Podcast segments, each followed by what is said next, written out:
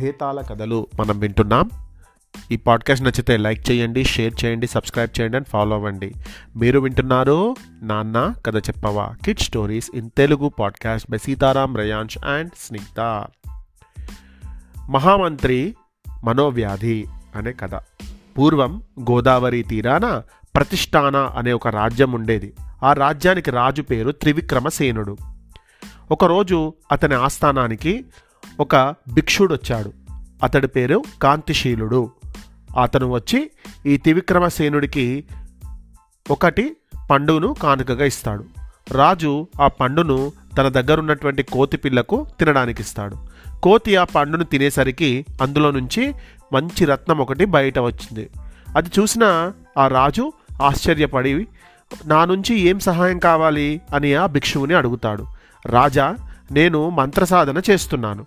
అది పరిపూర్ణం కావటానికి మహావీరుడి యొక్క సహాయం కావాలి. ప్రపంచంలో నీకన్నా మహావీరుడు ఎవరున్నారు అందుకని నీ సహాయం కోరి వచ్చాను అన్నాడు శాంతిశీలుడు. నీవు ఆ సహాయం ఎటువంటిది మీరు కోరుకునేది? అని అడిగాడు రాజు. ఏం లేదు మన వచ్చే కృష్ణ చతుర్దశి నాటి ఈ రాత్రి ఈ ఊరి శ్మశానంలో గల మర్రిచెట్టు వద్దకు వస్తే నాకు కావలసిన సహాయం ఏమిటో చెబుతాను అన్నాడా భిక్షువు. రాజు సరేనని భిక్షువును పంపేశాడు. అతడు కోరిన ప్రకారమే కృష్ణ చతుర్దశి నాడు త్రివిక్రమసేనుడు నల్లని బట్టలు ధరించి కత్తి పట్టుకొని శ్మశానానికి వెళ్ళి అక్కడ మర్రి చెట్టు కింద ఉన్న భిక్షువును చేరాడు. రాజా దక్షిణంగా వెళితే అక్కడ ఒకే ఒక చెట్టు కనిపిస్తుంది మర్రి చెట్టు. దానిపై ఉరితీయబడిన ఒక పురుషుడి యొక్క శవం కనిపిస్తుంది. నువ్వు పూర్తిగా మౌనం వహించి ఆ శవాన్ని చెట్టు నుంచి ఇక్కడికి తీసుకొని రావాలి దించి అన్నాడు ఆ భిక్షువు. త్రివిక్రముడు అదే ప్రకారము దక్షిణాభిముఖంగా వెళ్ళి ఆ చెట్టు చేరుకొని దానిపై గల శవాన్ని చూశాడు. అతను చెట్టెక్కి శవం మేడ మెడకున్న తాడు తన ఖడ్గంతో కోసి శవాన్ని కింద పారేసేసరికి దెబ్బ తగిలినట్టుగా శవం ఏడవసాగింది రాజు ఆశ్చర్యపడుతూ చెట్టు దిగి వచ్చి తడివి చూశాడు. వెంటనే శవం నవ్వసాగింది. ఆ శవంలోని బేతాళుడు ఉన్నట్టు రాజు అర్థం చేసుకొని ఎందుకు నవ్వుతున్నావు? పోదాం రా అన్నాడు రాజు. నోరు తెరిచి ఈ మాట అన్నాడే ఆలస్యంగా. శవం చివాలున వెళ్ళి మల్లి చెట్టున వేలాడసాగింది. రాజు మల్లి చెట్టెక్కి శవాన్ని దించి దాని భుజాన వేసుకొని మౌనంగా శ్మశానం వైపు నడవ ఆరంభించాడు. అప్పుడు శవంలోని ఉన్న బేతాళుడు రాజా పాపం చాలా బరువు మోస్తున్నావు. నీకు ఒక చిన్న కథ చెబుతాను విను అంటూ త్రివిక్రముడికి ఈ విధంగా చెప్పసాగాడు. అంగదేశాన్ని యశకేతుడనే రాజు పాలిస్తూ ఉండేవాడు. ఆయనకు దీర్ఘదర్శి అనే మంత్రి ఉండేవాడు. యశకేతుడు అస్తమానము అంతఃపురంలోనే ఉంటూ భోగాలు మరిగి ఉండడం వల్ల రాజ్యభారమంతా దీర్ఘదర్శి మీద పడింది.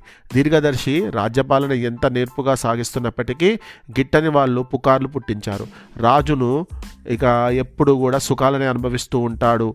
ఈ మంత్రి ఆ విధంగా అలవాటు చేశాడు. తానే రాజైపోయి కూర్చోవాలనుకుంటున్నాడని నలుగురు అనుకున్న సాగారు. ఇది విని దీర్ఘదర్శికి చాలా బాధ కలిగింది. ఆయన రాజు దగ్గరికి పోయి మహారాజా నేను తీర్థయాత్రలు చేయబోతున్నాను. ఇక నుంచి మీ రాజ్యం మీరే స్వయంగా చూసుకోండి అని చెప్పి బయలుదేరాడు. రాజు వెళ్ళవద్దని బ్రతిమలాడి చూశాడు కానీ దీర్ఘదర్శి తన ప్రయాణం మానలేదు. ఆయన కొంతకాలం తిరిగి ఒక గ్రామం చేరాడు. అక్కడ ఆయనకు ఒక వర్తకుడితో స్నేహం కలిసింది. ఆ వర్తకుడికి సముద్ర వ్యాపారం ఉంది. నేను ఓడలలో సరుకు వేసుకొని సముద్రం మీద సువర్ణ ద్వీపం వెళ్తున్నాను. మీరు కూడా నాతో రావాలి అని ఆ వర్తకుడు దీర్ఘదర్శిని కోరాడు. ఎప్పుడు కూడా సముద్రయానం చేసి ఉండని దీర్ఘదర్శి సరే అన్నాడు. సువర్ణ ద్వీపం నుంచి తిరిగి వస్తుండగా సముద్రం మధ్యలో ఒకనాడు దీర్ఘదర్శికి సముద్రపు పుటల మీదుగా ఒక మహావృక్షం కనిపించింది. ఆ చెట్టు మీద ఒక అద్భుత లావణ్యవతి వీణ వాయిస్తూ కూర్చున్నది. ఈ దృశ్యం అంతలో మళ్ళీ మాయమైంది. ఓడ కళాసులు దీర్ఘదర్శికి కలిగిన ఆశ్చర్యం గమనించి ఈ దృశ్యం మాకు ఈ ప్రాంతంలో ప్రతిసారి కనిపిస్తూనే ఉంటుంది బాబుగారు అన్నారు. కాలక్రమాన దీర్ఘదర్శి అంగదేశానికి తిరిగి వచ్చాడు. తన మంత్రిని చూడగానే రాజుకు చాలా ఆనందం వేసింది.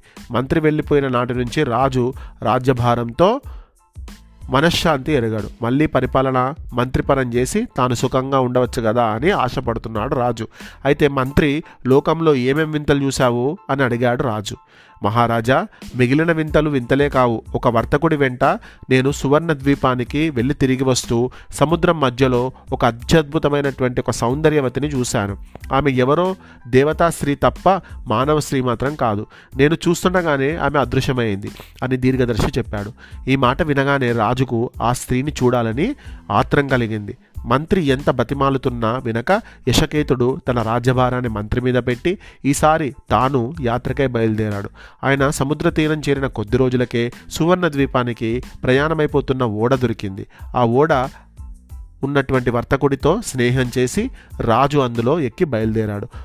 ఓడ కొంతకాలం సముద్రం మీద వెళ్ళినాక ఒకనాడు రాజు కూడా సముద్రం మీద ఒక మహావృక్షము దాని మీద కూర్చొని వీణ వాయించే స్త్రీ కనిపించారు.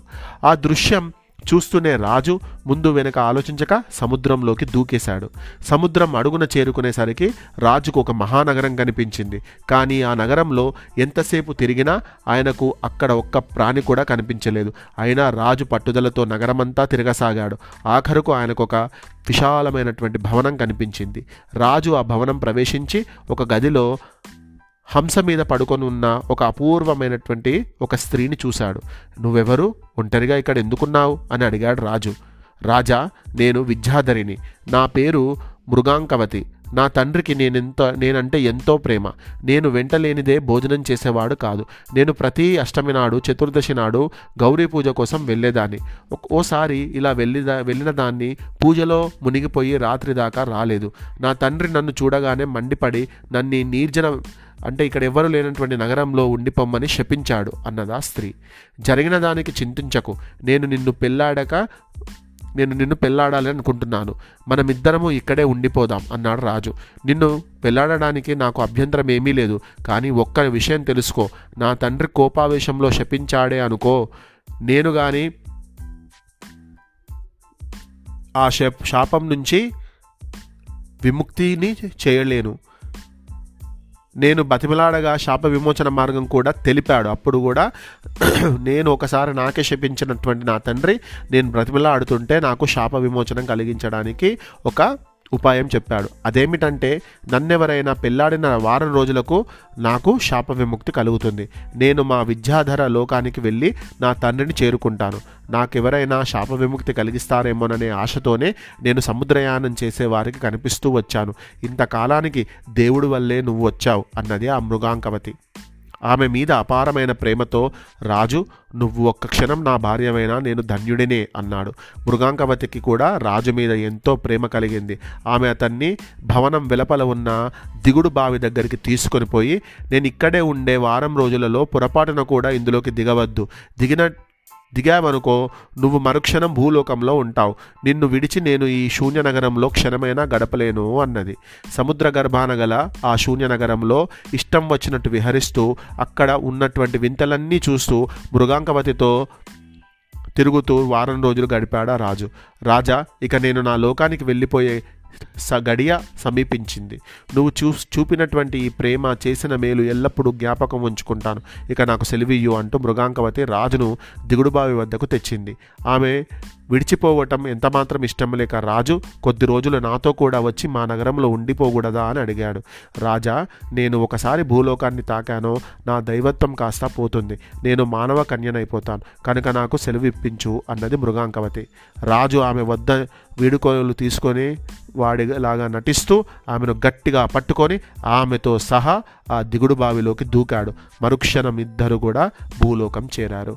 మృగాంకవతి దైవత్వం కోల్పోయి మానవ స్త్రీ అయిపోయింది. రాజు ఆమెను అంగదేశానికి తీసుకుపోయి ఒక మంచి రోజున వైభవంగా పెళ్ళి చేసుకున్నాడు. ఆ రాత్రే అంగదేశపు మంత్రి దీర్ఘదర్శి గుండె పగిలి చనిపోయాడు. ఈ కథ చెప్పి బేతాళుడు రాజా దీర్ఘదర్శి ఎందుకు చచ్చాడు? వెళ్ళిపోయాడనుకున్న రాజు తిరిగి వచ్చి తన ఏలుబడికి విఘ్నం కలిగించాడనా? తాను చూసి కూడా పెళ్ళాడి లేని అందగత్తెను రాజు పెళ్ళాడి మరీ తెచ్చుకున్నాడనా? ఈ ప్రశ్నకు సమాధానం తెలిసి చెప్పకపోయావో తల పగిలిపోతుంది అన్నాడు. దీర్ఘదర్శి చావుకు నువ్వు చెప్పేదేది కూడా కారణం కాదు. మామూలు భోగాలలో మునిగి ఉంటేనే రాజ్యభారం తన మీద వేసి తనను అపనిందలకు గురి చేసే యశకేతుడు ఈ దేవతాశ్రీ దొరికితే తిరిగి రాజ్యభారం వహిస్తాడా? మళ్ళీ రాజుగా ఉంటాడా? తాను యావజ్జీవం అపనిందల పాలు కాక తప్పదనే విచారంతో దీర్ఘదర్శి గుండె పగిలి చచ్చాడు అని త్రివిక్రమసేనుడు సమాధానం చెప్పాడు. త్రివిక్రమసేనుడు అంటే విక్రమాదిత్యుడే.